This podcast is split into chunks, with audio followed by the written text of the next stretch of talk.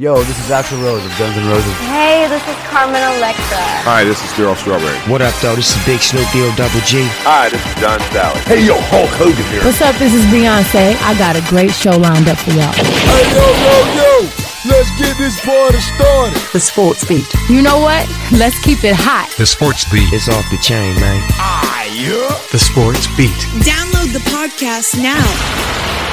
You're listening to The Sports Beat with Richard Holdridge.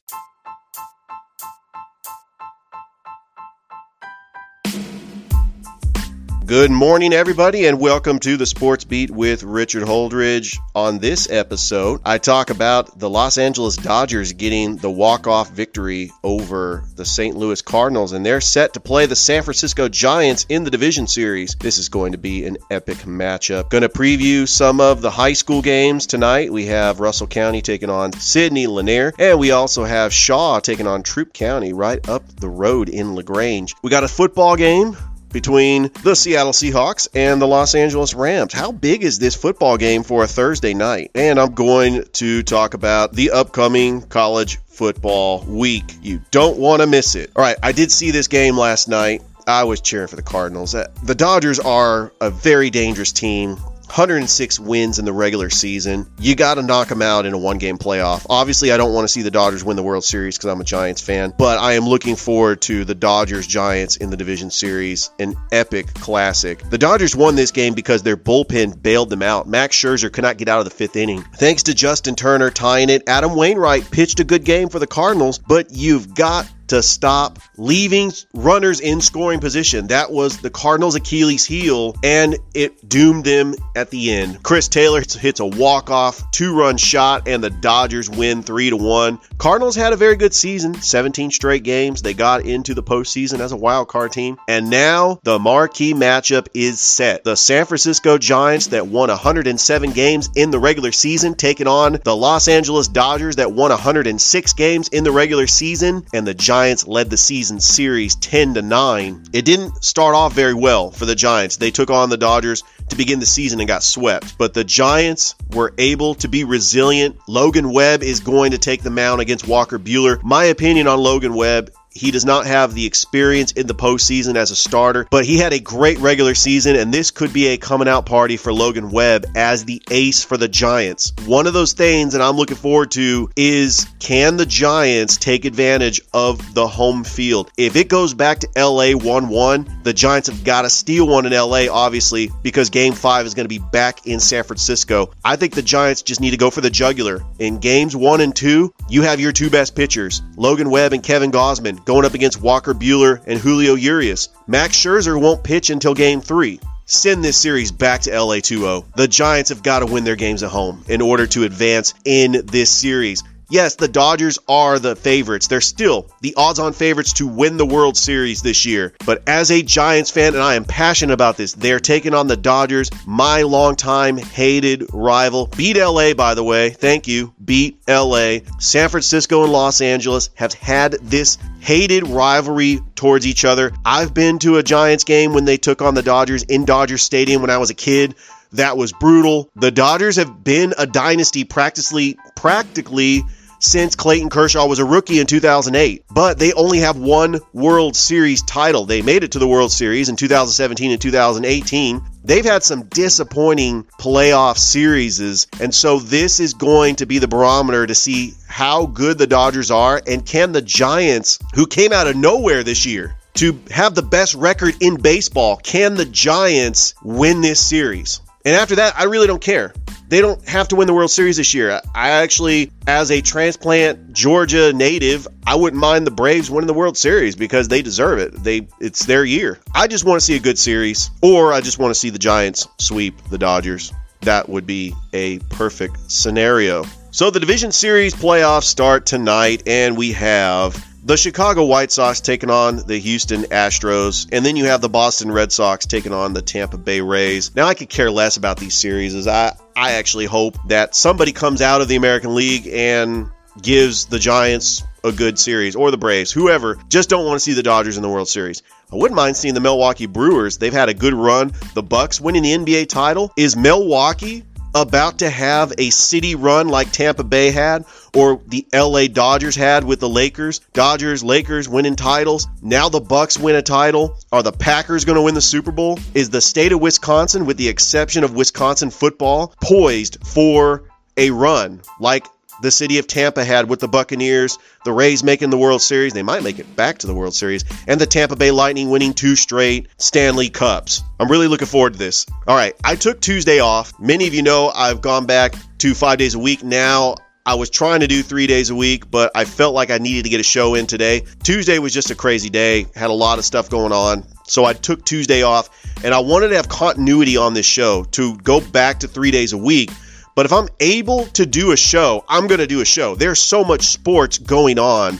I feel like I have to do a show. So we got some big football games tonight high school football, college football, and the NFL. Starting with the NFL, the Los Angeles Rams 3 and 1 after losing to the Arizona Cardinals. I did say the Rams were the best team in the NFL. They do have flaws. Arizona was able to move the ball on that stout defense for the Rams. They are favored by two and a half. They're taking on the Seattle Seahawks, who got a win over the 49ers, but that was a game that was dominated by the Niners defense in the first half. And then Russell Wilson just became Russell Wilson like he always does in the second half. Does he have some Russell Wilson magic? And can Matt Stafford put the clamps on the Seahawks defense who have been suspect this year. They're not very good. Pete Carroll is a defensive head coach. What is going on in Seattle? Do they need to fire another coordinator? Seattle's in trouble if they don't get their act together because it is going to be a gauntlet of a schedule. They have a very tough schedule with a lot of games that are losable games and they are in danger of missing out on the playoffs. Russell Wilson has never had a losing season in his NFL career, and there's a possibility that that could happen this year because the division's so tough.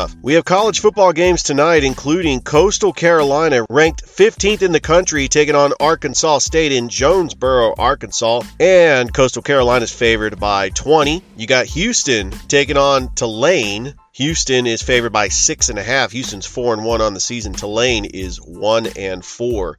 We got some big high school games tonight, including Shaw at Troup County. Russell County will travel to Montgomery to take on Sidney Lanier, and Park Crossing will take on Valley. So Calvin Ridley is not going to travel with the team to London, which means the Falcons are going to be without their star wide receiver. This is on Matt Ryan to come up with an identity, get Kyle Pitts the ball, or just run the football. Cordarrelle Patterson has been used as a weapon, and can the Falcons bounce back and get a win against a winnable team in the Jets. A couple of weeks ago, I thought maybe this game would be an easy win, and now I'm not 100% sure. I think the Jets can win this game. You have got to be kidding me. Is it time to start Trey Lance? So Jimmy Garoppolo did not practice today for the second straight day, and it looks like Trey Lance will get his first NFL start when the San Francisco 49ers will take on the Arizona Cardinals on Sunday. And I believe the Trey Lance era has begun in San Francisco, especially if Trent Williams cannot go on the offensive line. I know that Trey Lance is a rookie, but anytime your offensive line is banged up, you want to get that mobile quarterback in there. The Chicago Bears have decided to to ride and die with Justin Fields. He is going to continue being the starter, and it's very important that Trey Lance gets experience in there. I'm not saying this is a lost season for the 49ers, but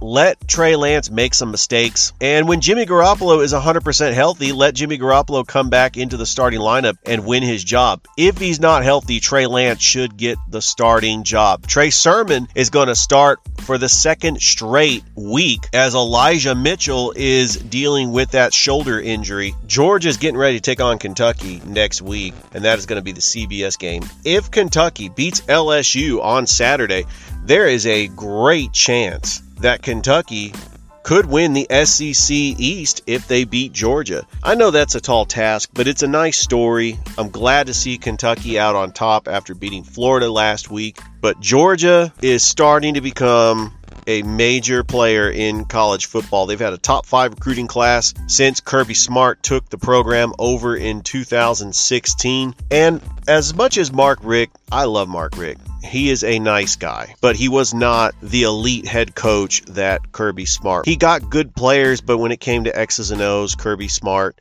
just better, much better. And when I think of Ed Orgeron at LSU, a nice guy, great for the program, but despite that national championship, what has Ed Orgeron done well at that program? He's won 60% of his games, which is not going to cut it at LSU, which is a top five program that competes with Alabama every year. So LSU is in trouble. Ed Orgeron is on the hot seat. Will Urban Meyer leave the Jacksonville Jaguars to go coach at LSU? which is the greatest story untold. The year was 1998. The Chicago Bulls just won their sixth NBA title. Michael Jordan was on top of the world. Then all of a sudden, he abruptly retired. The NBA had a lockout shortened season for the 1998 1999 season. Which NBA team was going to take over at the realm? This story is about this story is about the team unlikely to capture the hearts of many basketball fans and may be the greatest NBA team to never win an NBA championship. Just a little bit of background about me. I grew up a Golden State Warriors fan. You know, as a basketball fan in the early 90s, I was really into the Chicago Bulls. Of course, you had the Showtime Lakers, Magic Johnson retires, but in the Bay Area, we were Warriors fans. They were exciting. Run TMC, Chris Mullin, Tim Hardaway, Mitch Richmond. In 1985, the Kansas City Kings moved to Sacramento. Sacramento, just out of the middle of nowhere, in the valley. Arco Arena was just out in the middle of nowhere. And a lot of NBA players did not want to play in Sacramento. So you look at this team, and you got this team had nothing but losing seasons. They made the playoffs abruptly in 1996, but they were swept by the Seattle Supersonics.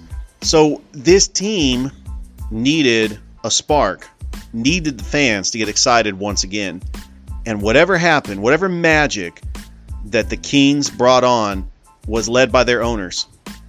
Joe and Gavin Maloof purchased the Sacramento Kings, and they wanted to provide that winning culture.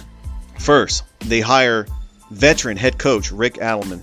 Adelman had a philosophy like none other. He was led by assistant head coach, former Princeton head coach Pete Carril. The Kings moved to Sacramento for the 1985-1986 season. Within their first season, they reached the 1986 they reached the NBA playoffs. Led by veteran players like Reggie Theus, the seventh seeded Sacramento Kings took on the Houston Rockets and Akeem Olajuwon. Houston was no match. The Kings were no match for the Houston Rockets as they swept the series three games to none. Throughout the late 1980s and early 1990s, the Sacramento Kings experienced tragedy. Ricky Berry was a talented player, drafted 18th overall in the 1988 NBA draft, but tragically took his own life with self-inflicted gunshot wound just weeks before his 25th birthday. The Kings also experienced tragedy with the car accident of Bobby Hurley that left him things looked promising in the early 1990s. The Golden State Warriors traded away their star player Mitch Richmond for Billy Owens. The Sacramento Kings finally had a franchise player. In fact, the Kings were able to make the playoffs for the 1995-19 In fact, the Sacramento in fact, the Kings were able to make the playoffs for the 95-96 season. However, were defeated by the Seattle Supersonics. On May 14th, 1998, the unthinkable happened. The Sacramento Kings traded away Mitch Richmond and Otis Thorpe for rising star Chris Webber. Webber has always had a rep Webber's had a reputation unlike any other. Drafted number 1 overall in 1993 by the Orlando Magic and later traded to the Golden State Warriors. Webber was having Webber had a promising career as a power forward, but has a history unlike none unlike none other. The infamous timeout in the 1993 National Championship as he was a member of the Fab 5. But the Sacramento Kings were already making moves for the lockout shortened season of 98-99.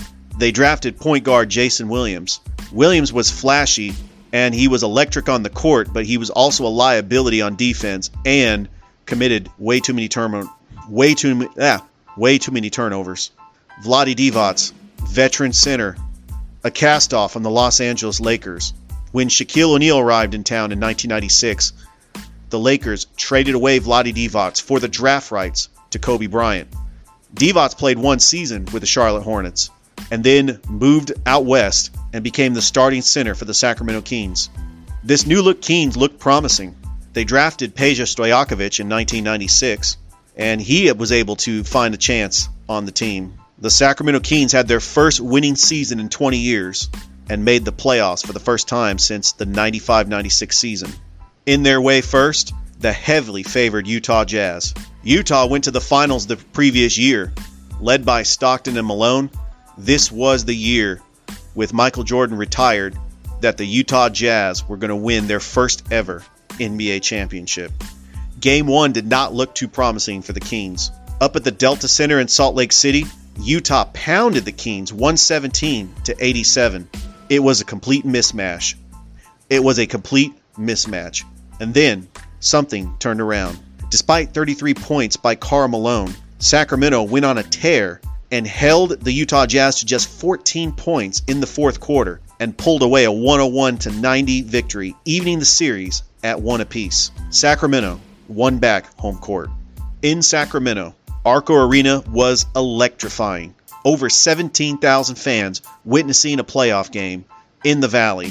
Vlade Divac had a double double, led by 22 points and 14 rebounds. The Sacramento Kings were able to stifle the Jazz with defense and win the game 84 to 81 to take a two game to take a 2 to 1 series lead. The Kings were one win away from winning their first playoff series in over 40 years. Now, I admit I was a bandwagon Sacramento Kings fan. I moved to Sacramento in 1997, and it was just a great time to go see a Kings game. You have this team, the only professional sport, the only professional team in Sacramento. Arco Arena, it was great just to see a basketball game. In fact, my first Kings game was in 1997. They were taking on the Golden State Warriors. I was still a Warriors fan, I admit, and things weren't going so well because PJ Carlesimo was the coach. Sprewell just got suspended for choking his coach. This team was in turmoil. They just traded away players and you know they whiffed on some draft picks. I think Todd Fuller picked in the 1998 NBA draft. Todd Fuller picked in the 1996 NBA draft was a complete bust. Uh, really, the jury was out on Adonal Foyle. They really whiffed on some draft picks, and they've had the number one pick twice. I love the Warriors, but it was nice to see a winner in Sacramento. See, when you live in the city of Sacramento, you really ride or die with the Kings. And they were just a phenomenal buzz in the city. Everybody was rooting for the Kings. And I'm I'm thinking they're one win away from defeating probably the best team in the NBA. I, I, actually thought that the Utah Jazz were the favorites to win the NBA title. Game four was intense. Sacramento, one win away from reaching the second round of the playoffs. The game was neck and neck throughout. Chris Webber had 18 points. The one good thing about Sacramento is they don't have any stars. All their players share the basketball, great passing, great team chemistry, and they were able to play like that. However, John Stockton hits the game winner to tie the series, and Utah wins the game 90 to 89. John Stockton brings this series back to Utah, where the Jazz are unbeatable at home. Many Kings fans, like myself, felt that the Kings had no shot in Game 5. But once again, the Kings played tough, led by a surprising player off the bench. Vernon Maxwell has had playoff experience and championship experience with the Houston Rockets. He had 22 points. However, the Utah Jazz defeated the Kings once again in overtime. The Utah Jazz defeated the Kings in overtime 99 to 92. Things looked promising for the 1999-2000 season, but the Kings knew it was time for a change. All right, that's all the time I have on the show. I want to thank all my listeners that downloaded my podcast. Don't forget for tomorrow's high school sports show. Thank you and have a great evening, everybody. Bye.